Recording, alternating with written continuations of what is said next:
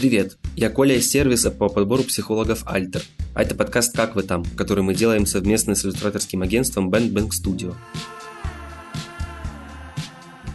В этом подкасте мы рассказываем истории людей, которые оказались вынуждены миграции. Наши гости – иллюстраторы и дизайнеры из Bang Bang Studio, которые делятся своими историями и проблемами при переезде. В этом выпуске у нас в гостях Настя Афанасьева, клинический директор сервиса «Альтер».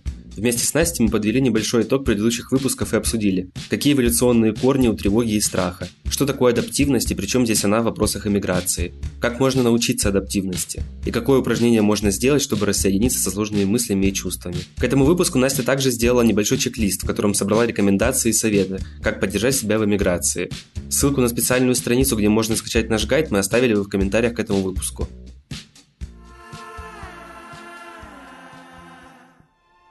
Одной из наших базовых эмоциональных потребностей есть потребность стабильности, поэтому это тоже нам нужно. Жизнь вообще длинная штука, это все может меняться, то есть иногда нам нужно как раз для адаптации где-то, например, потерпеть, где-то принять какой-то временный вариант и о том, что какой бы выбор вы в настоящий момент не делали, он такой, на который мы способны. Подписывайтесь на наши соцсети, сервиса подбора психологов Альтер и наших друзей Bang Bang Studio. Все ссылки оставим в описании этого выпуска.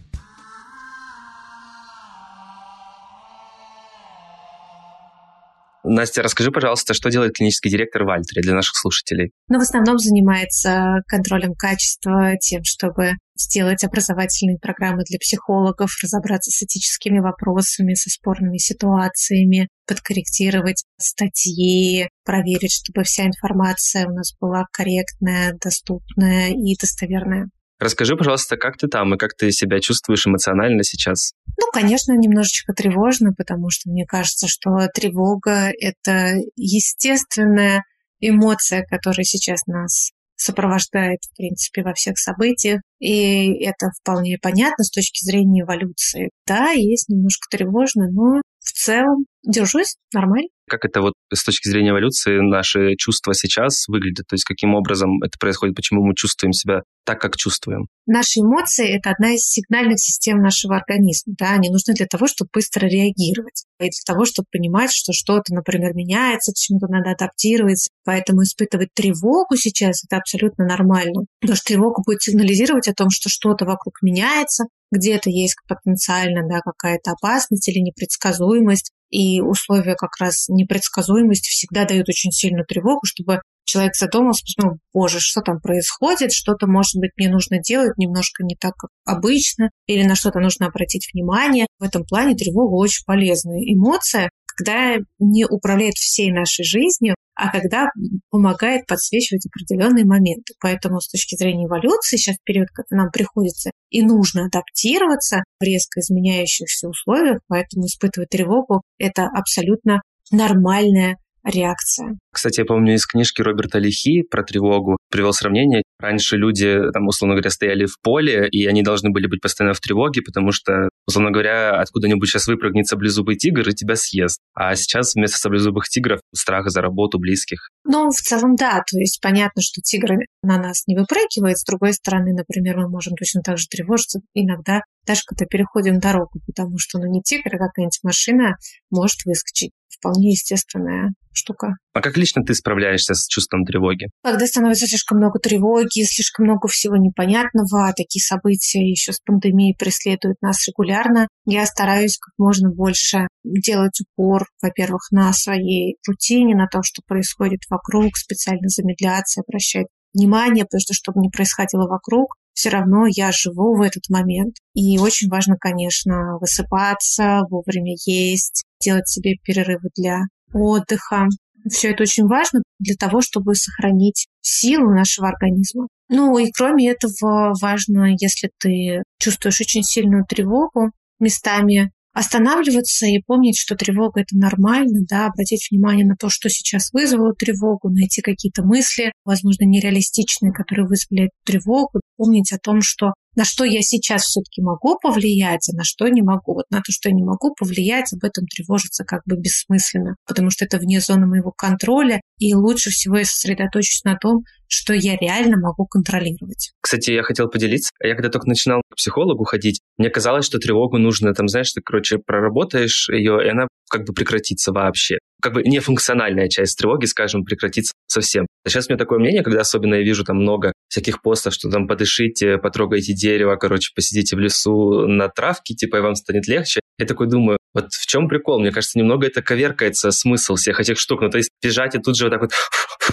продышать тревогу эту вонючую, дурацкую, чтобы она поскорее ушла, мне кажется, не сработает все-таки. По крайней мере, для себя такой пункт вывел, что классно было бы ее принять, для начала и попробовать понять, что она не жизнь тебе портит, а наоборот спасает. Тысячи лет твой вид и твои родственники до этого выживали, потому что она была. Как ты относишься к этой мысли? Мне кажется, это хорошее наблюдение, потому что очень много, что мы используем, как называемое хранительное поведение от тревоги, да, то есть чувствую тревогу и иду делать что-то, чтобы ее не чувствовать. Тогда это действительно помогает нам закрепить идею о том, что тревога это плохо, и чтобы ее не чувствовать, я должен что-то определенное сделать. И мозг, естественно, запоминает, что так, если мы что-то тут срочно спасаемся из-за того, что я чувствую тревогу, значит, действительно тревожность, действительно плохо, надо это запомнить. И получается, что мы не разрываем этот круг, поэтому, конечно, первая часть очень важно, связана с тем, чтобы принимать свою тревогу. А вот дальше, когда ты уже принимаешь и понимаешь, что всего лишь это тревога, все вот эти методы, они помогают, конечно, с тем, чтобы вернуться в настоящий момент, потому что тревога часто уносит нас вперед куда-то, да, когда я думаю, боже, я, например, сейчас куда-нибудь не успею,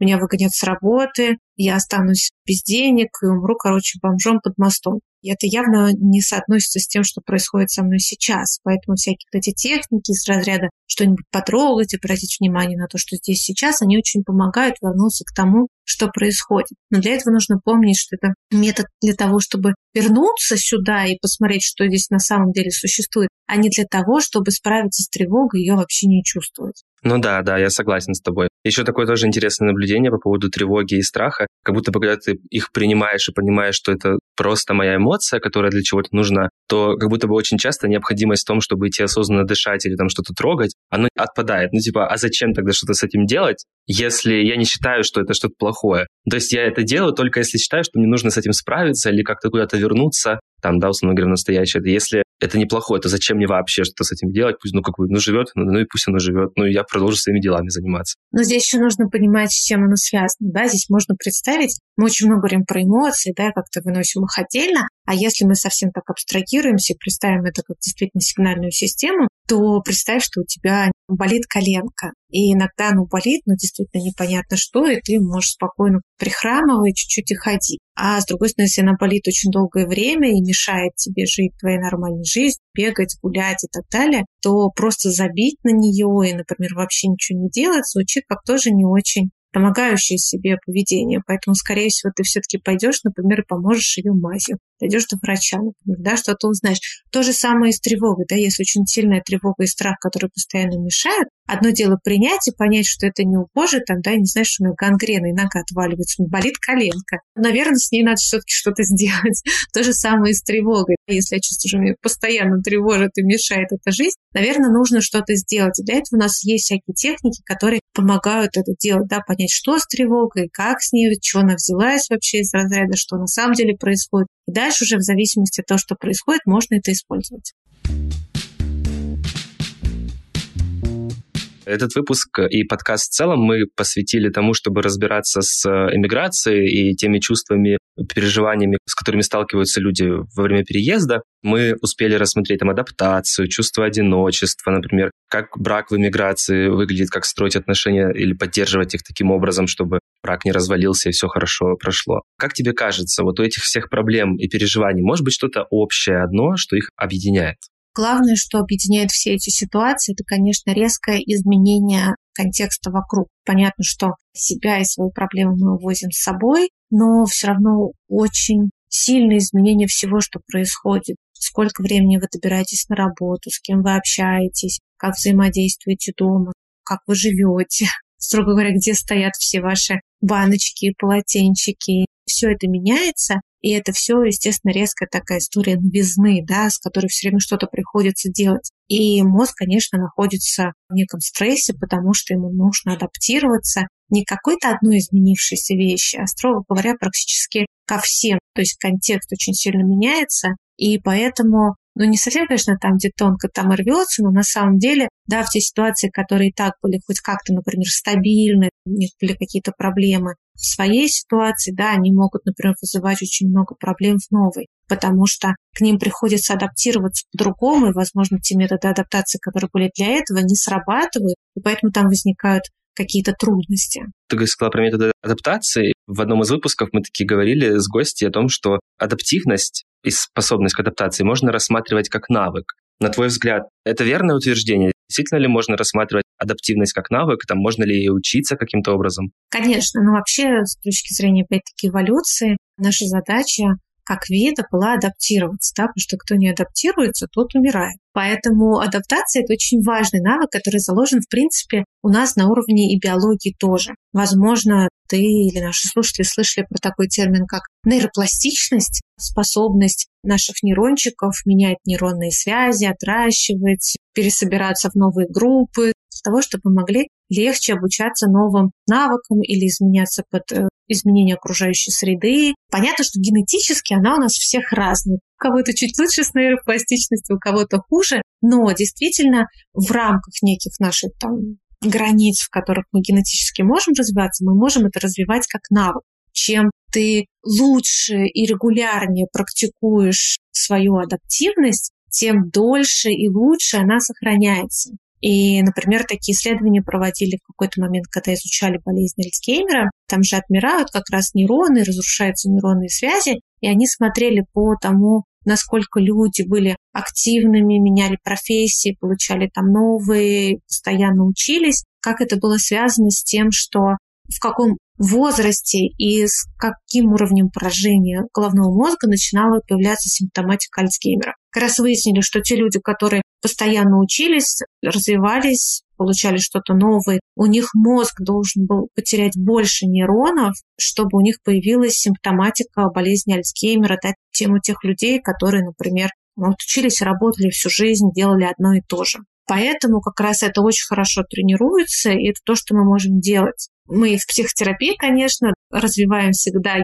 гибкость и адаптивность для того, чтобы не только одними паттернами, а в разных ситуациях использовать разные паттерны поведения или паттерны мышления. Но кроме этого, это важно делать и там даже иногда физически, да, пробовать новую еду, ездить в разные страны, ходить новыми маршрутами, менять график дня и так далее, да, для того, чтобы наши нейроны могли поддерживать вот свою нейропластичность как будто бы можно сделать вывод, что там регулярная постоянная адаптация к чему-то новому, это в целом хорошо. А если другая сторона этого, это типа адаптируешься слишком часто, такое вообще возможно или нет? Ну тут, наверное, не про адаптацию, мне кажется, а про то, как раз когда люди, например, перепрыгивают всего с чего-то нового, да, и у них нет какой-то опоры и стабильности. И здесь я хочу вернуться как раз к тому, что вообще-то одной из наших базовых эмоциональных потребностей есть потребность стабильности, поэтому это тоже нам нужно. Равно должна быть как раз золотая середина, что где-то мы пробуем новое, что-то делаем. Но без стабильности какой-то в нашей жизни тоже очень сложно, потому что мы оказываемся ни к чему не привязанными. Вот это как раз то, что нас накрыло сейчас, да, огромное чувство неопределенности всего, что происходит, да, накрывает, вызывает тревогу. Потому что когда нет какой-то стабильности, мозг тревожится, небезопасно, непонятно, что дальше будет. Конечно, что-то нужно и стабильное, рутинное, понятное, привычное. Ну, то есть вот я, например, как самый обычный человек в эмиграции, например, которых сейчас много, прежде чем, условно говоря, понять, функциональны мои переживания или нет, мне стоит посмотреть на то, сколько рутины в моей жизни нет, насколько она стабильна, и, с другой стороны, посмотреть, насколько оправдан мой стресс, то есть, может быть, то, что я чувствую сейчас, какой-то стресс да, из-за переезда. Посмотреть, какие вещи у меня есть стабильные в моей жизни сейчас, посмотреть, насколько оправдан мой стресс, то есть, может быть, это нормально, что сейчас я немного в стрессе, это такой процесс адаптации проходит. Конечно, но вначале, когда нужно адаптироваться вообще ко всему новому и так далее, это вполне естественно чувствовать стресс, и как раз почему я говорила про отдых, потому что и мозг старается больше, да, и психика адаптируется. Поэтому нужно время как раз на отдых, и очень хорошо как раз вносить в этот момент какую-то свою рутину, когда там вы дома занимались чем-то одним или читали какую-то книжку на ночь привычную. Да, хорошо это внести сейчас, как раз чтобы помочь себе почувствовать какую-то стабильность, купить здесь похожее постельное белье, или есть какую-то еду, которая привычная, а не только новая. Постепенно как раз поможет чувствовать какую-то все равно связь со своей привычной жизнью до этого. Абсолютно отклик нахожу в твоих словах. Я в Краснодаре, когда э, находился, я вот, знаешь, мог в любой вечер выйти, там прийти в кофейню, условно говоря, вот свою любимую, там одни и те же люди, я там встречаю своих друзей, мы с ними регулярно видимся. Здесь мне как будто бы именно этого не хватает. То есть, знаешь, вот тут в Армении практически все то же самое, что есть в России, даже Яндекс Еда работает. Но вот этого вот нет того, что я могу выйти в любой момент, увидеться с друзьями. Я пока в процессе налаживания этих коммуникаций, я думаю, что им нужно время. Но вот я, например, понял, что моя рутина выглядит так. Ну да, и может быть как раз задача, например, там выстраивание рутины, найти рядом точку с кофе, которая тебе нравится, хотя бы для того, чтобы ходить в нее покупать кофе. Уже нашел, кстати. Там даже есть декаф. Я не пью обычный кофе по вечерам, я пью по вечерам только декаф, иначе я не усну, потому что у меня вопросы с тревогой. Слушай, ну супер, да, потому что, опять-таки, какая-то вот привязка, она обязательно должна быть. У тебя есть э, сейчас клиенты, как у психотерапевта? Угу. В целом у тебя есть люди, которые вот в эмиграции приходят с какими-то запросами к тебе? Ну, у меня скорее есть клиенты, которые на фоне нашей терапии уезжали, и им приходилось там адаптироваться и выстраивать новую жизнь. Того, чтобы сейчас они приходили с запросами про миграцию, нет, потому что я новых не беру. А вот, например, если ты работаешь там, сейчас с действующими клиентами, которые в эмиграции, может быть, получится как-то, знаешь, так обобщенно сказать, какие убеждения у клиентов об эмиграции есть, с которыми ты работаешь, или вот там с переездом, например? Ну, в основном у всех как раз, мне кажется, то, что мы с тобой обсуждали, да, то, что непонятно, во-первых, вначале за что хвататься, да, то есть как будто рушится все. Обычно у нас все-таки проблемы наслаиваются так, ну, например, надо сходить в МФЦ, да, или еще что-то случилось, надо сделать. А тут как будто нужно все как-то расположиться в новом месте, понять, где можно покупать еду, и при этом какие-то еще дела продолжают, например, удаленно работать, да, и получается, что нагрузка растет, в общем, прям по экспоненте, а не постепенно. И это, конечно, тоже очень утомительно, потому что как будто непонятно, за что хвататься. Другая, мне кажется, важная история, опять, да, вот с этой рутиной. Все надо заново, все находится в разных местах, все непонятно где, куда сходить, как дойти до врача, как дойти, например, да, до каких-то бюрократических сколько нужно на это время потратить. То есть то, что для нас тут уже понятно и можно заложить, там становится совсем непонятно. Плюс действительно связи и общение о том, как разговаривать с людьми, которые остались в России. Это чаще всего то, что в принципе звучит, потому что это тоже приходится как бы заново все выстраивать и понимать, что с этим делать. А какой подход здесь, например, будет э, взять лучше всего? Типа браться за все по чуть-чуть или сначала как-то, ну, приоритизировать, да, что-то, и потом сначала сделать это, потом это, потом это? Как лучше, на твой взгляд? Случаи отличаются в зависимости от того, что случилось, что кто-то переезжает, например, к родственникам или к друзьям, там часть проблем решается, да, кто-то переезжает с нуля, и надо все вообще делать в параллель. Я придерживаюсь мнения, что в любом случае нужно приоритизировать, то есть выписать вообще в принципе все, что нужно сейчас сделать, и понять, что нужно делать в первую очередь, и потом уже смотреть вообще, для чего и сколько осталось времени. То есть можно делать все в параллель, вопрос в процентном соотношении, чтобы туда обязательно опять-таки какой-то и отдых, и немножко рутины вмещалось. Но это хорошо делать именно приоритизируя, описывая, что в какой последовательности я буду делать. Для кого-то важно там в первую очередь легализоваться, кто-то может от этот вопрос отложить и там поискать жилье спокойно, походить, посмотреть, где что рядом находится. Конечно, да. То есть это зависит от того вообще, в какие условия, куда человек переезжает. Может быть, он куда-то переезжает, например, как временная точка, да, и тогда не так важно, например, заморочиться с поиском жилья, а кто-то переезжает уже сразу туда надолго, в какое-то место, да, и тогда, конечно, приоритетом будет поиск именно постоянного, к примеру, места жительства. Забавно, я, кстати, вот сужу по своему кейсу в Армении. Мне не пришлось как будто бы сильно адаптироваться к ресторанам, к меню для таких штук, которые важны для меня, как куда добраться и всякое такое. Сперва-наперво решил, типа, получить карту и легализоваться. Собственно, вот я сейчас в процессе того, что готовим договор, там всякие такие штуки делаем, вот, там, переводим зарплату в драмы, ну, вот такое делаем. И так получилось, что я думал, что жилье буду искать минимум неделю, а нашел за один день. Ну, это, мне кажется, вообще круто.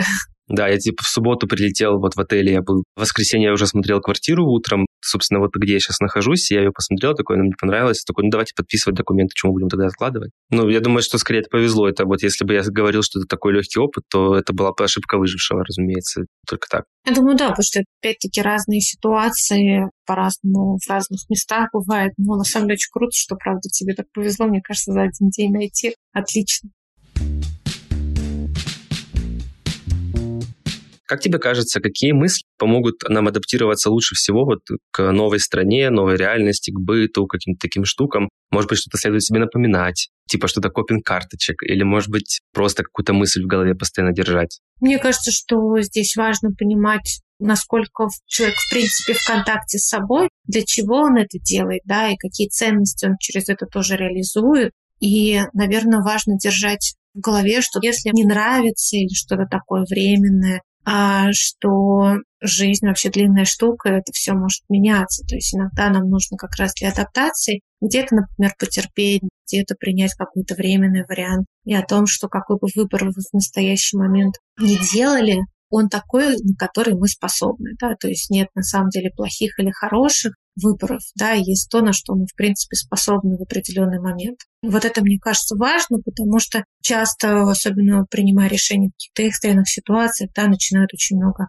мыслей о том, а вдруг надо было сделать то, а вдруг надо было бы, короче, пойти туда, а вдруг надо было бы согласиться даже на, на эту квартиру, а не на ту. И здесь очень важно, мне кажется, это стопорить и помнить, что, во-первых, сколько я смог, столько и сделал. Если мне будет там плохо, неуютно и так далее, у меня всегда есть варианты сделать что-то еще для того, чтобы помочь себе адаптироваться и прийти к тому, что для меня действительно важно. Можешь, пожалуйста, вот чуть-чуть подробнее рассказать про то, как мы работаем да, с ценностями э, и какие качества мы хотим реализовывать? Несмотря на то, что терапия как раз принятие ответственности, да, мне кажется, больше всего опирается на ценности, на самом деле все-таки история про ценности расползлась уже на самом деле почти по всем подходам, и это важно. И ценности, да, это то, что для нас, в общем-то, важно, и то, что для нас важно реализовать всегда в нашей жизни, да, вне зависимости от того, что происходит. Я всегда предлагаю представить это как вектор, да, то есть он начинается с какой-то точки, из нас, да, из того, что для нас конкретно важно. И дальше у него нет окончания, да, как у цели. Оно будет проходить через всю нашу жизнь, иногда, конечно, меняясь, но тем не менее как будто сохраняя все равно всю нашу жизнь. Поэтому здесь как раз важно понимать, да, каким человеком вы хотите быть, как должна выглядеть сфера вашей работы или сфера ваших личных отношений. И помня про это, да, пытаясь как раз выстроить свою жизнь под это, да, то, что для вас действительно важно. Ну, то есть, как пример, моя ценность — это быть добрым, отзывчивым человеком, и, соответственно, у этой цели могут быть сложности, какие-то штуки, с которыми я встречаюсь в процессе своей жизни. И делая выбор в пользу этой ценности, да, сиюминутно, я могу сделать выбор не в пользу там, конкретной ситуации, где мне будет хорошо, да, условно говоря, но могу сделать выбор в пользу этой ценности и осознавать, что ну, вот на самом деле сейчас я, конечно, может быть, поступил не так, как хотелось мне, да, не как я думал, это будет лучше, но я зато я последовал своей ценности, и эта ценность стала прочнее, и я еще раз понял, что она мне важна. Ну да, да, то есть на самом деле действительно ценность это что-то еще часто такое долгоиграющее, да, и мы можем откладывать то, что происходит с нами или хотеть прямо сейчас, да, для того, чтобы реализовать свою ценность. То есть это может быть непростой выбор, но при этом мы будем чувствовать удовлетворение и контакт с тем, что действительно я поступил так, как для меня действительно важно. А есть ли какие-то способы поддержать себя в эмиграции, например, там помимо того, что ну, что-то напомнить себе полезно, да, или там следовать ценностям? В целом, на самом деле, они для каждого, мне кажется, разные, но если мы так попытаемся обобщить, то, конечно, эта история, во-первых, про рутину и попробовать адаптировать там даже свое временное жилье немножко под себя, положить любимую подушку, купить что-нибудь уютное, что вам нравится, какой-нибудь пледик, для того, чтобы почувствовать себя в, в этом месте в безопасности, это важно. Настроить, например, когда вы как едите, куда вы ходите, где вы что покупаете, мне кажется, еще очень важная история про то, чтобы даже если вдруг никого из близких нету рядом, организовать себе взаимодействие с другими людьми лучше привычным созваниваться с друзьями по Zoom, устраивать там созвоны, например, там с родителями, для того, чтобы чувствовать все равно, что ты не один. Благо сейчас все-таки, что приятно, технологии позволяют видеть друг друга на видеосвязи практически все время, что тоже нужно запланировать. Поэтому вот такая действительно рутина, дом, привычные какие-то действия, возможно, заняться изучению, если вы что-то учитесь, тоже оставить, например, да, занимались английским, продолжить его изучать. Или если, например, изначально там ходили на танцы или что-то делали, поискать в новом месте тоже, где вы можете это продолжить, для того, чтобы как бы сохранить вот эту часть своей жизни. И, как мы говорили, может быть, получится дать какое-то упражнение, чтобы наши слушатели могли его поделать, и им стало полегче чуть-чуть, если они обустраиваются в новых городах и странах. Да, мне кажется, можно дать такое упражнение как раз на то, когда захватывают мысли, и возникает очень много тревоги, и сложно в этих мыслях разобраться, то можно сесть, закрыть глаза или расфокусировать их и попробовать представить просто свои мысли, вот те, которые текут в голове, например, как будто они протекают по реке, да, прям представить, что вы сидите на берегу реки и понаблюдать за тем, как мысли проплывают, да, вы ничего не можете с ними сделать, и ничего с ними не нужно делать, просто замечать там, как они появляются где-то там на горизонте, проплывают мимо вас и уплывают дальше, а там уже новая мысль плывет и снова мимо вас протекает. Попробуйте просто посидеть и посмотреть на то, как эти мысли протекают. Ничего с ними не делая, просто наблюдая за тем, как мысли приходят и уходят. Так можно прям посидеть понаблюдать какое-то время, несколько минуточек, и это на самом деле позволит нам заметить, что мысли приходят разные, и не на всех нужно реагировать и о том, что мысль — это всего лишь мысль, да, как на нее реагировать, какие действия делать, это уже наш осознанный выбор. Мысли могут приходить абсолютно разные. Мы их не контролируем. Крутое упражнение, кстати, да, похоже на... Есть такая светская медитация, называется «Листья в потоке». Там ты ставишь мысль на лист, и она уплывает. Круто. Да, да, это примеры, там на самом деле есть разные варианты, и кому не нравится река, это может быть и облачка, которые проплывают, и титры, как в конце кино, которые появляются, так проплывают и уплывают. Ну, это может быть все что угодно, все что комфортно. Главное просто наблюдать за этими мыслями, ничего с ними не делать. Настя, спасибо тебе большое, что ты рассказала, как в целом эволюционно устроена тревога, наши чувства, эмоции, что с этим можно делать, почему действительно в эмиграции может быть страшно и тревожно. И отдельное спасибо за классное упражнение в конце. Вот, и надеюсь, что все будут его делать. Пока. Спасибо. Всем пока. Спасибо, что дослушали этот выпуск до конца. Если среди наших слушателей есть те, кто столкнулся со сложностями иммиграции, у нас есть для вас подарок. Это скидка 25% на первую сессию с психологом по промокоду HOW. Ссылка на промокод и подробная информация буду ждать вас в описании выпуска. Если вам понравился эпизод, ставьте звездочки в Apple подкастах, сердечки в Яндекс Музыке и других сервисах, где вы слушаете подкаст.